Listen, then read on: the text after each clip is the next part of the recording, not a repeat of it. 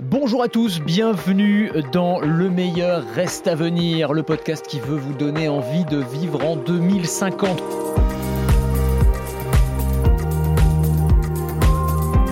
On parle de robots euh, dans cette mini-série, j'allais dire, de podcast. On a eu une première partie, et si vous ne l'avez pas encore écouté, faites-le sur les robots émotionnels, absolument passionnante. Et dans cette deuxième partie, euh, ben, on voulait continuer euh, la discussion en déboulonnant un certain nombre de mythes tenaces quand on parle de robots. Le meilleur reste à venir, un podcast BFM Business avec Anthony Morel. On aime se faire peur, nous les humains. Et finalement, c'est assez logique. On a tous vu Terminator, on a vu Matrix. On sait que ça se passe pas toujours très bien dans les scénarios de films de science-fiction avec les robots, euh, que dans les euh, films, les séries, les romans, euh, ce sont souvent des, des dystopies et que l'humain finit par être asservi, la machine se retourne contre nous, il se passe toutes sortes de choses assez horribles. On a tous aussi été émerveillés euh, par les images d'Atlas, hein, le robot euh, de Boston Dynamics. Si vous l'avez pas encore vu, il a fait le tour du web. Ce robot qui est un humanoïde, mais avec une souplesse absolument dingue. On dirait un ninja. Et on peut pas s'empêcher de se demander avec un petit peu d'inquiétude, mais qu'est-ce qui se passerait si on lui mettait une arme entre les mains à ce machin-là? Qu'est-ce qui se produirait? Parce qu'on a vu Black Mirror aussi. Et on sait que ça se passe pas toujours très bien euh, dans les séries. Le robot qui se retourne contre l'homme, voilà, c'est le premier fantasme. On va discuter de cette notion d'intelligence des robots avec des gros guillemets à intelligence. Un deuxième fantasme. Quand je parle de robots, alors moi je fais souvent des chroniques sur les robots, et ce qu'on me dit à chaque fois, c'est comme si j'en étais euh, intimement et, directement responsable. Moi j'y peux rien, mais enfin voilà, on me dit, mais avec tous tes robots, tu vas mettre tout le monde au chômage. Et oui, les robots qui vont nous, nous prendre tous nos emplois, et peut-être qu'effectivement ils vont en détruire certains, mais on va voir que c'est beaucoup plus complexe que ça, qu'ils vont euh, bah, prendre des tâches ingrates que personne ne veut plus faire dans des boulots euh, où on a aujourd'hui une pénurie de main-d'œuvre. Et on va voir surtout que ces robots, ils vont nous aider à réaliser des tâches de manière plus précise. La notion de cobotique, la coopération entre l'homme et la machine, ça, ça va devenir essentiel dans des domaines comme la chirurgie, par exemple, des robots qui, accompagnés d'êtres humains, vont sauver des vies. On va parler de ça avec nos deux invités. Je vous les présente tout de suite. Laurence de Villers, qui est, bonjour, rebonjour Laurence, qui est notre, notre fil rouge euh, sur cette thématique autour de la robotique, professeur en intelligence artificielle à la Sorbonne, spécialiste du machine learning, titulaire d'une chaire au CNRS sur la relation affective humain-machine et auteur de plusieurs livres euh, autour des robots. On parlait des robots émotionnels tout à l'heure. Et il y a un deuxième livre, euh, les, alors, des robots et des hommes, mythes, fantasmes et réalités. Donc là, on est vraiment pile dans la, dans la thématique. Et vous participez aussi à des comités d'éthique pour, euh, pour réguler justement tout ce secteur de la robotique. Et puis Bertin Naoum, bonjour Bertin. Bonjour. Alors Bertin qui est une, une sommité dans le monde de la robotique chirurgicale, fondateur et CEO de Quantum Surgical, qui a mis au point euh, Epion. Epion, c'est un robot qui aide les chirurgiens à réaliser des opérations ultra précises du cancer du foie. Euh, il va nous raconter un peu comment ça se passe et, à quel point ce robot est une merveille euh, de technologie. Euh, voilà, on va, on va pouvoir commencer la discussion tous ensemble. Alors peut-être avec vous, Laurence, sur cette notion de robot versus humanité, j'allais dire, cette notion d'intelligence des machines qui pourraient se retourner contre nous, nous dépasser. Euh, débunkons un peu tout ça. Et, c'est vrai que ce mythe, il est entretenu, mais y compris par des grandes personnalités de la tech. Hein. Je ne veux pas citer de nom, mais enfin Elon Musk, il nous la joue un peu sur le mode attention, l'intelligence artificielle, il faut mettre des, des, gros boutons rouges pour tout arrêter parce qu'elle risque de nous dépasser un jour. Euh, est-ce qu'on peut peut-être relativiser un petit peu tout ça et, rappeler que euh, non, les, machines ne vont pas se retourner contre nous quoi? Oui, oui, tout ça, ce sont euh, des films des années 50. Hein. on voyait beaucoup de robots qui se retournaient contre leurs concepteurs. Hein. le fait de concevoir une machine qui nous ressemble, c'est diabolisé. Hein. Donc on le voit à travers Frankenstein, on le voit à travers beaucoup de différents épisodes de science-fiction. Je crois qu'il est, il est nécessaire maintenant de mettre le débat avec raison sur euh, ce que sont ces machines. Donc nous sommes, euh, nous, aux manettes, c'est-à-dire qu'on les crée. On les crée, on crée des programmes d'intelligence artificielle, c'est-à-dire censés euh, copier, imiter certaines de nos capacités de perception, de raisonnement et de décision. Voilà. Et en cela, c'est une intelligence que nous fabriquons. Et elle est calculante. C'est-à-dire qu'on la nourrit de données, de nos données, et puis euh, les algorithmes vont euh, créer des modèles à partir de calculs. Donc il n'y a pas de conscience. La conscience, c'est pas ça. D'ailleurs, je crois qu'on ne sait pas exactement ce que c'est. C'est un ça nous mènerait trop loin. Ça, extrêmement complexe. bien sûr. Donc il est nécessaire de différencier. Et je pense que la machine fait des choses mieux que nous. C'est ça qu'il faut comprendre. Elle est plus pertinente, plus performante. On l'a vu avec le, jeu d'échecs, avec AlphaGo. Elle s'est développée des solutions euh, sur des choses qu'on n'est pas capable de, faire parce que on n'a pas le pouvoir euh, de d'imaginer. Euh, si vous avez joué aux échecs, je sais pas combien de pièces ou combien de coups vous pouvez prévoir à l'avance. les meilleurs joueurs, peut-être une cinquantaine, vous peut-être dix. La machine, elle va au-delà. Elle va au-delà et elle a une mémoire d'éléphant, donc elle capture des données de partout. Donc pour la médecine, par exemple, elle a, euh, elle peut embarquer en fait des informations qui viennent d'énormément de euh, médecins, euh, de d'expériences, qui vont apporter une connaissance au, médecin ou à la personne. C'est une intelligence ultra spécialisée en fait. voilà. Donc elle est surtout pas consciente. Hein. elle n'a pas d'émotion. Elle n'a pas de conatus au sens de Spinoza, c'est-à-dire il n'y a pas d'étincelle de vie dans tout ça. Arrêtons peut... de comparer les machines aux Alors c'est ça. Et est-ce qu'on peut juste, euh, même en allant au-delà de ça, mais relativiser l'intelligence de la machine? Parce qu'on dit effectivement, elle est capable de, de, de, calculer, elle a une puissance de calcul monstrueuse. Mais par exemple, euh, si on veut qu'une machine, euh, qu'un robot, qu'une intelligence artificielle soit capable de, de reconnaître un chat, il faut lui montrer des centaines de milliers d'images de chats. Un enfant humain, euh, il voit deux fois un chat dans sa vie, il sait ce que c'est qu'un chat. Je déteste la comparaison entre une souris ou un enfant de deux ans et euh, l'apprentissage machine. Ce n'est absolument pas comme cela que ça marche, puisque la machine n'a pas de corps et qu'elle n'apprend pas non plus avec tous ses sens et elle n'a pas d'intention d'apprendre autre que le programmeur a mis un programme qu'il a lancé et qui est en train de se, développer, de se dérouler.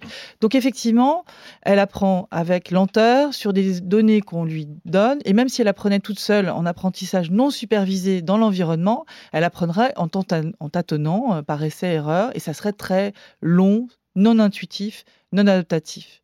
Donc c'est vrai que même si euh, on est vraiment en train de révolutionner hein, la technologie en apprentissage machine, et notamment dans mon domaine qui est le traitement automatique des langues, de la langue euh, parlée par exemple, on est aussi dans les domaines, dans les domaines de la vision en train de révolutionner les technologies le deep learning, les transformers, tout ce qu'on est en train de mettre en œuvre est faramineux et peut ouvrir des portes.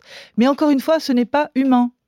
Donc la comparaison avec les humains est inappropriée. Je vous conseille, en plus du livre de Laurence, euh, l'excellent bouquin de Luc Julia, euh, qui est le papa de, Siri, euh, notamment, hein, que tout le monde connaît évidemment, l'assistant vocal, et qui est voilà, un, qui a côtoyé Steve Jobs, qui s'appelle L'intelligence artificielle n'existe pas, et qui lui aussi débunk un certain nombre de mythes. C'est absolument passionnant. Bertin, je me tourne vers vous. Alors justement, on parlait d'intelligence robotique ultra spécialisée. Vous, vous avez conçu un robot qui est ultra spécialisé, qui est un bijou de technologie qui s'appelle Epion et qui va sauver des vies, euh, on peut le dire comme ça. C'est un robot qui est spécialisé dans le traitement euh, du euh, cancer du foie. Est-ce que vous pouvez nous raconter un petit peu à quoi il ressemble et comment, comment il fonctionne? Oui, tout à fait. Alors, avant toute chose, plus qu'un robot, en fait, notre dispositif Epion, c'est un outil.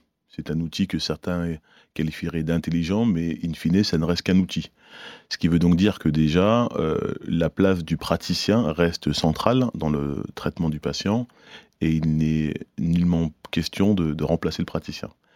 Donc en fait, le robot Epion, tout simplement, c'est un, c'est un robot qui est utilisé pour assister les praticiens dans le traitement du cancer du foie, le traitement dit mini-invasif, alors, comment ça fonctionne? En quelques mots, euh, en fait, euh, il y a différentes façons de traiter des patients qui malheureusement euh, sont touchés par le cancer du foie. Et il y a un traitement qui s'appelle ce qu'on appelle l'ablation percutanée. Cette technique, elle consiste tout simplement à venir introduire une aiguille qui est reliée à un générateur. Cette aiguille est introduite de façon percutanée et on l'introduit de façon à venir cibler, à venir se planter tout simplement dans la lésion, dans, la, tumeur. Et ensuite, donc, euh, cette aiguille qui est reliée à un générateur va délivrer une forme d'énergie, du chaud, du froid, peu importe, et donc venir brûler localement euh, la tumeur. Donc c'est un, traitement qui est extrêmement efficace qui est une alternative euh, très très intéressante par rapport à la chirurgie, euh, puisque donc ce type de traitement peut être réalisé de façon ambulatoire, c'est-à-dire que le patient arrive le matin, il subit son intervention, il rentre chez lui le soir. Le problème, c'est que placer de façon très précise une aiguille dans une cible qui peut faire quelques millimètres de façon percutanée, euh, c'est quelque chose qui est très compliqué et que donc même pour un chirurgien très exercé c'est compliqué, sauf si on est obligé d'avoir un robot pour le coup. Alors, en l'occurrence, euh, il y a des, praticiens très exercés euh, qui, eux, sont capables de le faire de façon très efficace, mais malheureusement, ce n'est pas le cas de tous les praticiens. Et c'est d'une façon générale ce que la technologie est en mesure de faire, c'est ce qu'on appelle de façon un petit peu peut-être avec un abus de langage la, la démocratisation, c'est-à-dire de, de permettre à beaucoup plus d'opérateurs de faire des choses qui étaient réservées que à des experts. Ouais, c'est ça. Donc c'est ça notre métier. Nous, notre métier, c'est au travers de la technologie, de la robotique, c'est d'apporter une assistance qui va permettre à beaucoup plus de praticiens de réaliser des actes à très forte valeur ajoutée pour le bénéfice des patients. Donc ça lui donne en fait aux, praticiens euh, un niveau de précision supplémentaire parce qu'il a, il a quoi? Il a des manettes dans les mains euh, et, il va euh, gérer un système de, micro-pinces, d'aiguilles qui vont lui donner des, niveaux de précision largement supérieurs à s'il était à main nue, entre guillemets Alors en fait, cet acte, il y, a, y a trois phases qui sont extrêmement importantes. Il y a la première phase qu'on appelle la planification, c'est-à-dire à partir d'images préopératoires de type scanner, IRM, définir tout simplement la stratégie, c'est-à-dire où est-ce qu'on veut positionner l'aiguille, où est-ce qu'on veut l'introduire et quelle euh, cible on souhaite atteindre. Donc euh, notre dispositif permet aux praticiens de pouvoir euh, planifier, de réaliser cette, cette, planification de façon virtuelle sur un écran à partir d'images préopératoires du, du patient. Ça, c'est la première phase. Ensuite, il y a une deuxième phase, une fois qu'on a défini très précisément ce que l'on veut faire, c'est s'assurer qu'on le fasse. Euh, et, donc euh, là, le robot rentre en compte pour tout simplement guider l'introduction de l'aiguille de façon à atteindre très précisément la cible qui a été définie.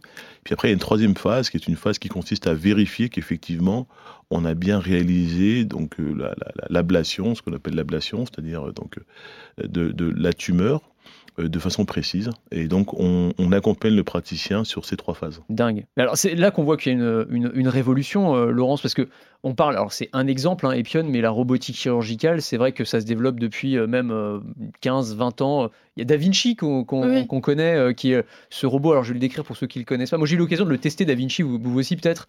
Donc là on a un système de. Donc on a des manettes dans les mains et on va gérer 6 ou 8 bras, je sais plus. Bras. 6 bras, voilà, avec des micro-pinces. Et c'est vrai qu'on a un niveau de précision qui est donné par ces, par ces manettes et ces micro-pinces qui est incroyable. Quoi. On a l'impression. Moi enfin, j'allais dire j'ai réalisé une opération, c'était avec des jouets, hein, je précise je sais pas. Heureusement pour les patients. Mais enfin, mais quand même, quoi, on a ce sentiment que euh, qu'on que, qu'on pourrait réaliser les gestes même en étant. Euh, oui, et puis la vision aussi est utilisée, c'est-à-dire qu'on est en zoom en fait sur les tissus et donc euh, l'aide de, la technologie là pour opérer, elle est, elle est fantastique. Et donc je pense qu'il faut accepter ces révolutions et les, utiliser comme métaphore pour d'autres réalisations qu'on pourrait faire dans la société si on arrivait à coopérer euh, réellement avec ces systèmes. On va les créer pour justement euh, des principes d'augmentation de, bien-être, de bien vivre ensemble. Et il faut vraiment trouver ces, niches-là. Et c'est là où on peut, euh, ça vaut le coup de dépenser de l'énergie, ça vaut le coup de, de, se mettre à plusieurs et de ne pas avoir peur en fait de ces systèmes. Quand vous commencez l'émission en disant on a peur d'être remplacé, mais non. Voilà, on peut parler de cobotique. Absolument. En fait la, coopération entre, entre l'homme et la machine. Et c'est vrai qu'il y a ce, ce, fantasme de la machine qui va nous, qui va nous remplacer, euh, qui va prendre nos places euh, dans plein de métiers. Alors, je vais me faire un peu l'avocat du diable. Euh, c'est vrai aussi. C'est-à-dire que dans, dans, certains métiers, j'ai vu passer par exemple en Australie la première ferme complètement gérée par des robots. C'est-à-dire il n'y a, plus d'êtres humains, c'est des robots qui gèrent tout, qui vont récolter, qui vont. On a des tracteurs autonomes maintenant qui sont capables de faire les semis, etc. Le, le désherbage est géré par des robots, etc. Quand je vous vois hocher de la tête. Non, parce que c'est des vitrines. On l'a vu avec un hôtel au Japon, euh, complètement géré. En fait, qu'est-ce qui se passe? Toutes ces machines-là, par derrière, il y a des humains qui sont là, qui, qui me serrent les boulons. Hein. Ah, mais bien sûr, mais c'est d'autres métiers, c'est de la maintenance robotique, c'est plus non, pareil. Non, non, non, non, Le robot remplace l'agriculteur qui se casse le dos à désherber ou le, ou le serveur, et on a des, opérateurs de robots. C'est là où il y a une aberration, c'est-à-dire pourquoi cacher les humains et le dire c'est complètement autonome Et pourquoi pas envisager justement que, c'est ce que vous venez de dire après, c'est que la machine est très performante pour quelque chose et l'humain à côté peut être très performant pour autre chose et on combine. Plutôt que de dire la ferme marche toute seule avec des machines et l'humain il est caché derrière. Alors pour, pour, vous montrer à quel point ces fantasmes sont tenaces depuis des années. Je vous ai trouvé deux petits extraits euh, de journaux télévisés, alors qui datent, hein, on va les écouter. Il y en a un qui date de 1981, si je dis pas de bêtises, et l'autre qui est encore plus vieux, de 1969. On va commencer par celui de 81. C'est un sonore euh, d'un journal télévisé qui nous amène dans une usine Renault du côté de Douai. Usine, alors c'était le NEC plus ultra en termes de robotisation euh, à l'époque, et déjà ça posait quelques questions. Écoutez.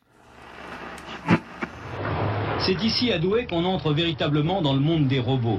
Dans ces ateliers de la régie, les travailleurs électroniques vont devenir majoritaires. Transport de pièces, assemblage, soudure, ils feront tout. Témoin, ces robots peintres utilisés depuis deux ans, on les appelle les dinosaures. Avec leur trompe, ils peignent les carrosseries en deux minutes en changeant les couleurs à la demande. À ce stade, on parle déjà d'intelligence. Ceux de la génération suivante seront encore plus perfectionnés, plus humains, serait-on tenté de dire. Une peau artificielle leur donnera en effet le sens du toucher. Ils effectueront alors des opérations délicates, jusque-là réservées aux hommes. Dans ces conditions, comment les empêcher de fabriquer aussi des chômeurs? Eh, C'était euh, Ouais, excellent. Alors, Laurence, puis euh, Bertin. Euh, bah, Bertin, allez, allez-y. Non, je pense que c'est très intéressant parce que c'est absolument illustratif des, des idées qu'on peut avoir autour de la robotisation. Ce qui est intéressant, c'est que sur le sujet de, l'industrie, de la robotisation de l'industrie, on a aujourd'hui du recul. On a du recul puisque effectivement ce, ce- ce reportage sonore remonte à, à un certain nombre d'années. Et en fait, qu'est-ce que l'on observe aujourd'hui? C'est qu'en fait, les pays qui sont les plus industrialisés sont également ceux qui sont les plus robotisés. Ouais. Donc en fait, Le Japon, la Corée. Exactement, L'Allemagne. Donc il s'est passé exactement le contraire de ce que l'on imaginait, c'est-à-dire que loin de remplacer euh, les, euh, les êtres humains, en fait, les pays qui ont qui n'ont pas su se robotiser ont perdu tout simplement des emplois. Ouais, c'est ça. Alors, c'est quoi l'explication? L'explication est très simple, c'est qu'il y a une question de productivité, c'est-à-dire que dans une économie qui évolue euh, de façon permanente, euh, pour rester compétitif, il faut être capable d'avoir euh, une productivité qui est à un certain niveau.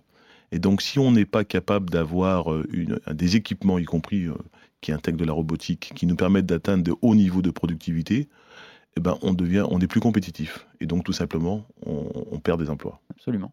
Laurence, vous vouliez réagir aussi? Non, mais je vous l'avez très bien résumé.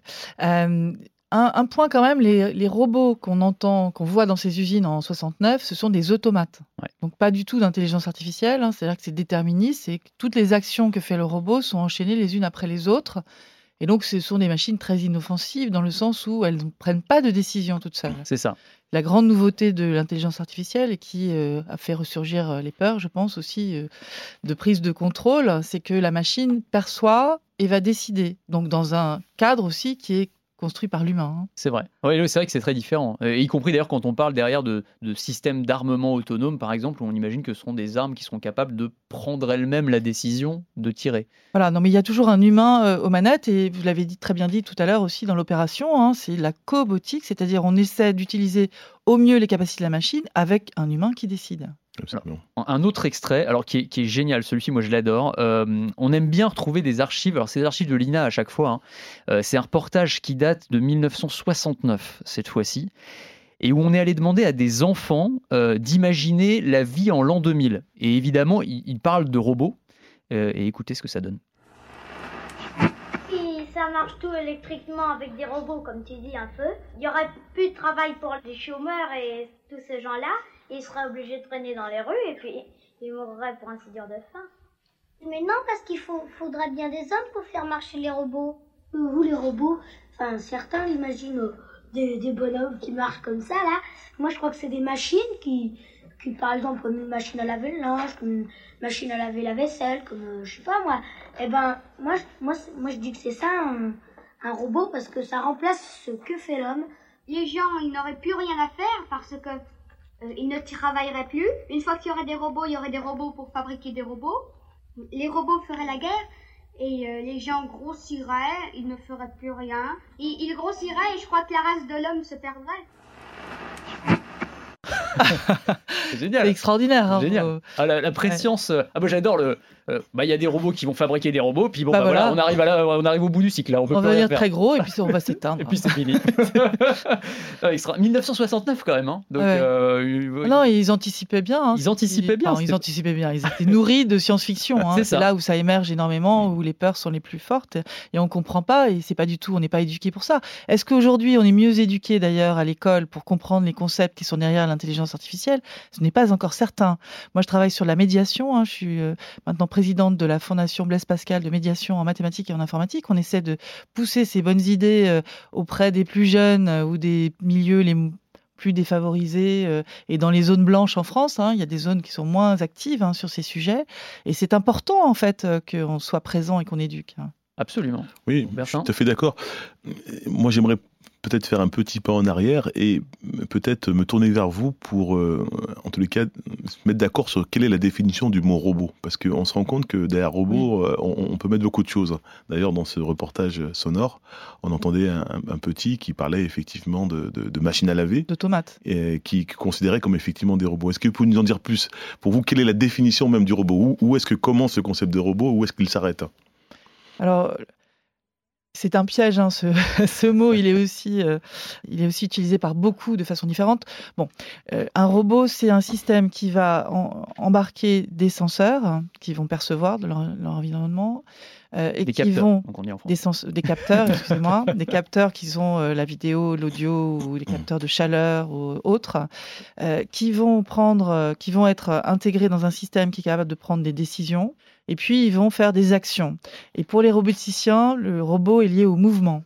C'est-à-dire qu'il faut que ce robot, il ait un mouvement qui soit juste un bras ou, ou qui marche. Ou... C'est pas obligé qu'il fasse tout, mais il faut qu'il y ait un certain mouvement. Ce qui les différencie finalement du logiciel robotique. Et pourtant, d'autres gens parlent de robot lorsqu'on parle de logiciel sur un ordinateur, qui là ne bouge pas, n'est pas incarné dans notre monde et qui euh, fait de la perception, de la décision et de l'action, mais d'un autre niveau, sans être incarné dans notre, dans notre réel. Donc je pense que la différence qu'il faut bien marquer là, c'est cette idée que effectivement, il est incarné, le robot physiquement, et qu'il se meut d'une certaine manière, soit c'est en bougeant la tête, soit c'est un bras qui bouge, soit c'est euh, une euh, marche. Ou, euh. mais, mais selon cette définition, est-ce qu'une voiture est un robot?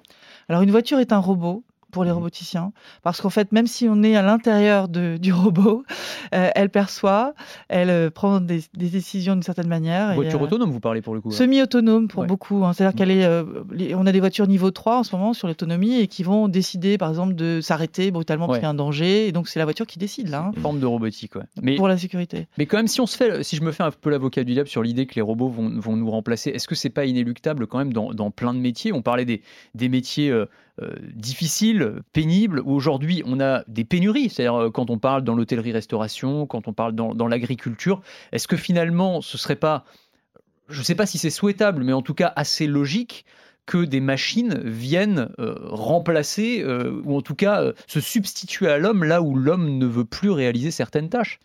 Il n'y a pas que ça, il y a le danger aussi. On a vu arriver Le des danger, robots euh, ouais. lors du tsunami au Japon. Enfin, il faut, il faut penser quand même, ce sont des objets extrêmement utiles pour ceux qu'on ne sait pas bien faire.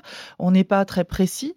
On a du mal, enfin, quand il y a un danger, c'est mieux d'envoyer un robot. Quand on a eu les problèmes de distance avec la Covid, c'est aussi des robots qui ont pu euh, servir d'intermédiaires. Donc, il faut quand même comprendre que euh, c'est avant tout cela. Mais le robot ne va pas remplacer parce que même s'il est capable de créer des euh, nouvelles situations, c'est pas lui qui décide de l'intérêt de la situation qu'il a créée. Il faut toujours un homme derrière quand même pour superviser, pour... Prenons l'art, par exemple. hein, le- on prend du Picasso et on prend du Manet, on met toutes les données des tableaux dans une machine d'intelligence artificielle qui va décider. Bon, j'ai pas pris un robot là, mais plutôt un logiciel. Et euh, après ça, il est capable de vous sortir X millions de peintures. C'est infini, hein, le nombre de peintures qui va pouvoir sortir de là.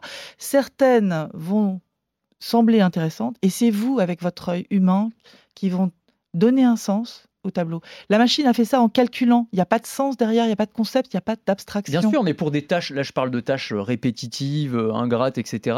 on parle, sans parler d'art, hein, évidemment, euh, mais on peut, on, ça peut avoir du sens, non Qu'un robot euh, aille, plutôt que le paysan aille se casser le dos à des ah, que la machine le fasse. bien sûr. Parce que je vous dis ça, j'en reviens, j'allais dire à mon traumatisme, mais je me fais toujours enguirlander par les auditeurs les téléspectateurs quand je parle de robots. Ils me disent Mais non, mais tu vas mettre tout le monde au chômage, c'est scandaleux. Il y, a, cette, cette, crainte, c'est-à-dire qu'on accepte les robots à partir du moment où ils sont invisibles. Ça choque personne que les, voitures, les, euh, usines automobiles soient complètement automatisées. Euh, ça fait partie du paysage et on les voit pas. Mais par contre, si je dis il va y avoir, euh, il y a certains restaurants qui commencent à embaucher des robots serveurs qui se baladent entre les tables et qui apportent les plats, là on me dit bah vous allez mettre tous les serveurs au chômage. Pourquoi est-ce qu'on fait cette différence?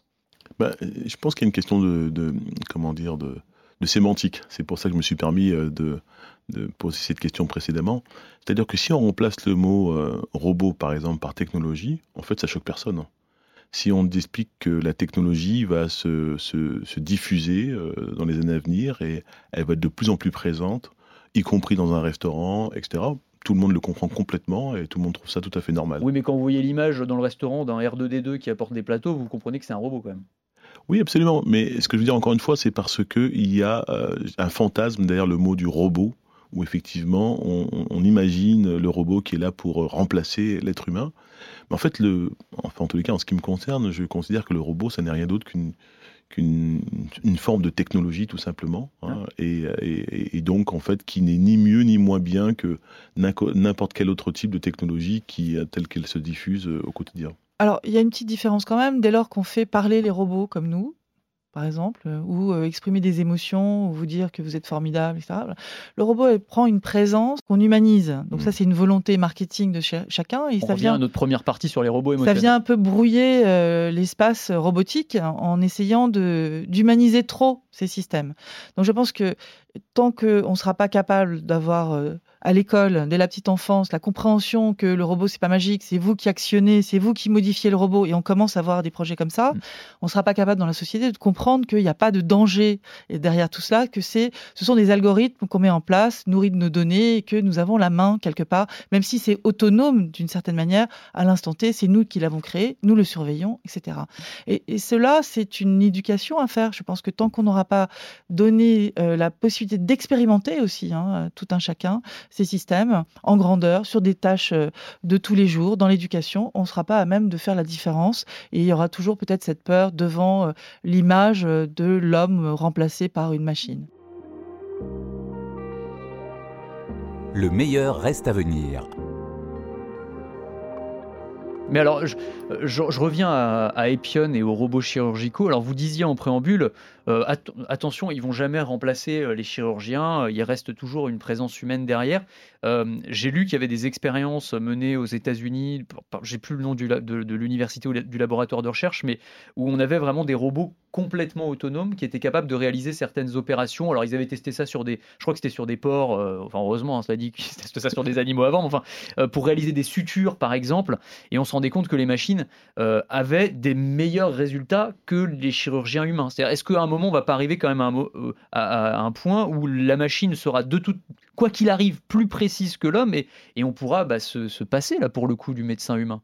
Où il aura un rôle de supervision globale, mais euh, c'est quand même la machine qui gérera tout quoi toujours compliqué de, de, on peut jamais dire jamais hein, toujours compliqué de dire dans le futur ce qu'on peut dire par contre c'est qu'aujourd'hui euh, en tous les cas dans le secteur de la santé de la médecine et de la chirurgie on n'a pas de robot autonome parce que tout simplement c'est pas c'est pas une demande c'est pas une demande des, des praticiens c'est pas une demande des, des, patients en particulier. Et moi, l'exemple que j'aime apprendre pour pouvoir un petit peu, en tous les cas, illustrer cela, c'est euh, le principe de l'aviation, par exemple. Aujourd'hui, on maîtrise complètement des technologies qui nous permettraient d'avoir des avions qui décodent de Paris euh, et puis qui atterrissent à New York de façon complètement autonome. Pourquoi on ne le fait pas? Tout simplement parce que si on avait de tels avions, personne ne monterait dedans. Mais ça va arriver, c'est sûr. On peut, on peut jamais dire jamais, mais en tous les cas, ça va arriver. C'est comme la voiture autonome.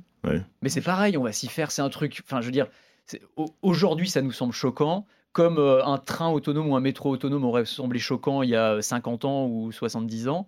Et, dans, dans, 50 ans, euh, en 2050. C'est ce que j'ai dit tout à l'heure. Prenons le temps d'éduquer, de contrôler d'avoir des mesures de confiance pour que on adhère à ces sujets-là sans en comprenant le voilà ce qu'on gagne hein, et sans, sans, peur. Sur les règles d'éthique, pour terminer justement, comme je sais que c'est votre spécialité, si, si on devait travailler sur une thématique en particulier en termes d'éthique, laquelle est la plus importante sur la robotique aujourd'hui?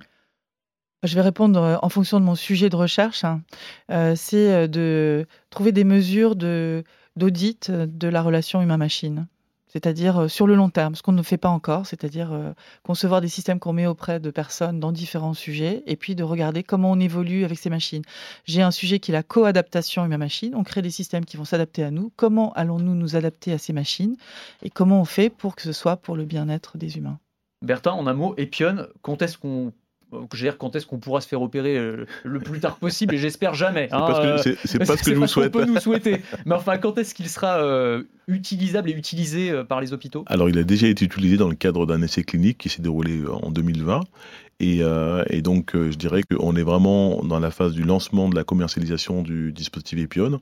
Et dans les toutes prochaines semaines, prochains mois, on va commencer à avoir des robots Epion qui vont fleurir dans, dans différents établissements de santé en France et en Europe. Génial. Parfait. Bravo. bravo. Vraiment bravo. Merci, euh, merci beaucoup. Merci à tous les deux. Bah, c'était passionnant cet échange.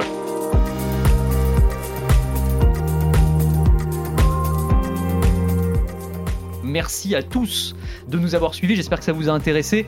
Euh, n'hésitez pas à nous laisser tous vos commentaires sur les plateformes de streaming, nous dire euh, si vous aimez bien, si vous aimez pas, euh, vous n'êtes pas obligé.